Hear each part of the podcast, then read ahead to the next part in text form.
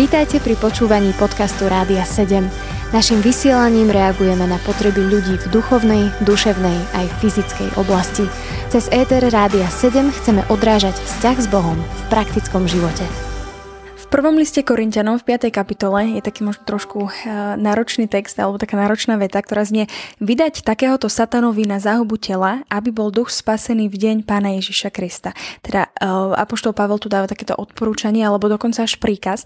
Prečo to apoštol Pavel hovorí až, až takto priamo a čo to vôbec znamená? Vydať niekoho satanovi na záhubu tela, aby bol duch spasený v deň Pána Ježiša.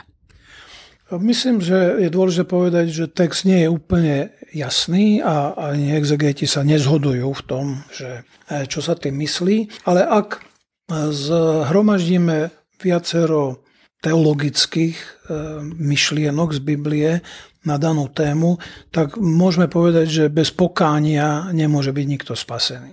Takže to, že telo je vydané na záhubu, je pravdepodobne myslené tak, že človek bude trpieť, pretože Satan trápi človeka a aj fyzicky môže ochorieť alebo sa dostať do nejakého veľmi ťažkého chorobného stavu alebo niečo. A to ho môže viesť k tomu, aby volal na Boha.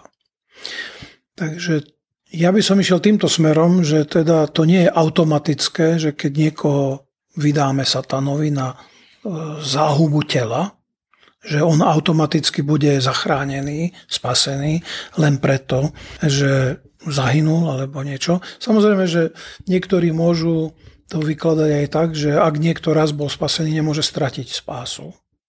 Ja by som ale mal problém s takýmto výkladom tohto textu, pretože to by znamenalo, že človek vnútorne odpadne od Boha, ale napriek tomu bude spasený. Spása je o vzťahu s Bohom a nie o tom, že budem v nebi, ale vnútorne som od Boha odcudzený.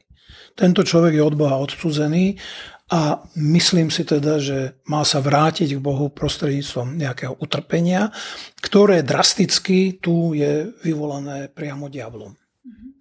A boli to ľudia, o ktorých tu teda Pavel hovorí, ktorí žili hriešným spôsobom života alebo páchali nejaké hriechy a mali teda byť vydaní na záhubu. Čo to presne znamená ten úkon vydať ich? Vylúčiť z cirkvi alebo čo to môže znamenať? Myslím si, že vydať znamená dve veci. Jedna vec je vnútorná, teda že sa povie Bohu, že tá cirkev má autoritu. To je to, čo Ježiš hovorí apoštolom, že keď rozviažete niečo na, ne, na zemi, bude na nebi a tak ďalej. To znamená, že vierou sa požiada Boh, aby toho človeka dal do moci diabla, ktorý, ale cieľom je spása, ako sme videli. A druhá vec je to, čo hovoríš, si myslím, že exkomunikácia. Že proste ten človek je vylúčený, vylúčený zo spoločenstva cirkvi. Určite to nemá znamenať nejaké mučenie inkvizičné, alebo že cirkev teda vykonáva nejaký fyzický súd. To považujeme za dezinterpretáciu stredoveku, keď cirkev ako mala moc a vykonávala aj fyzické tresty. Nová zmluva nič takého nehovorí. Keď ostaneme pri tých spoločenstvách alebo pri tom vylúčení zo spoločenstva, aký je taký možno návod pre dnešné spoločenstva? Máme dnes, alebo mali by v takej, samozrejme vedení Duchom Božím, aj dnes vylúčovať ľudí, ktorí tam nemajú byť teda zo spoločenstiev. A nie je tam práve to riziko, že keď ten človek odíde z cirkvi, tak už skutočne odpadne od Pána Ježiša Krista, nebude mu pomoci? Tu veľmi záleží o tom, aké je to spoločenstvo. Myslím si, že podľa, teda nielen myslím, ale podľa mojej skúsenosti je málo tak hlbokých a láskavých spoločenstiev cirkevných, kde vylúčenie je naozaj bolestné.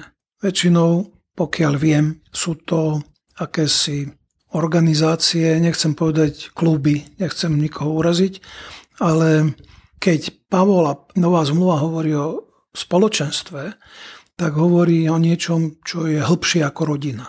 A byť exkomunikovaný z takéhoto spoločenstva je stratiť identitu, stratiť meno, stratiť ochranu priateľstva. Neviem, A nechcem povedať, že to neexistuje, lebo nemám také vedomosti, ale to, čo som zažil väčšinou, keď ľudia boli exkomunikovaní kvôli tomu, že teda nerobili česť menu ani Božiemu, ani cirkvi, tak čo si ako mykli plecom a išli inam. A to je preto, že to spoločenstvo ich, im nedávalo tú rodinnú identitu, ktorú v Novej zmluve vidíme. Že tá koinónia, to spoločenstvo je vlastne čosi ako meno, ako právo byť niekým a tá cirkev, takéto spoločenstvo sprostredkúva do nejakej miery kontakt s Bohom. Samozrejme, Duch Svätý sprostredkúva kontakt s Bohom skrze Ježiša, ale cirkev, keď funguje ako telo Kristovo, tak do veľkej miery chráni človeka a pomáha k tomu, aby mohol existovať ako kresťan. A toto stratiť je veľká strata a asi to môže poznať len ten, kto také niečo zažil. Myslím, to dobré, že sa to stratí. Pokiaľ patrí do bežnej, takmer anonymnej cirkvi, tak exkomunikácia znamená len nejakú spoločenskú stratu a nie je to to, o čom sa tu hovorí.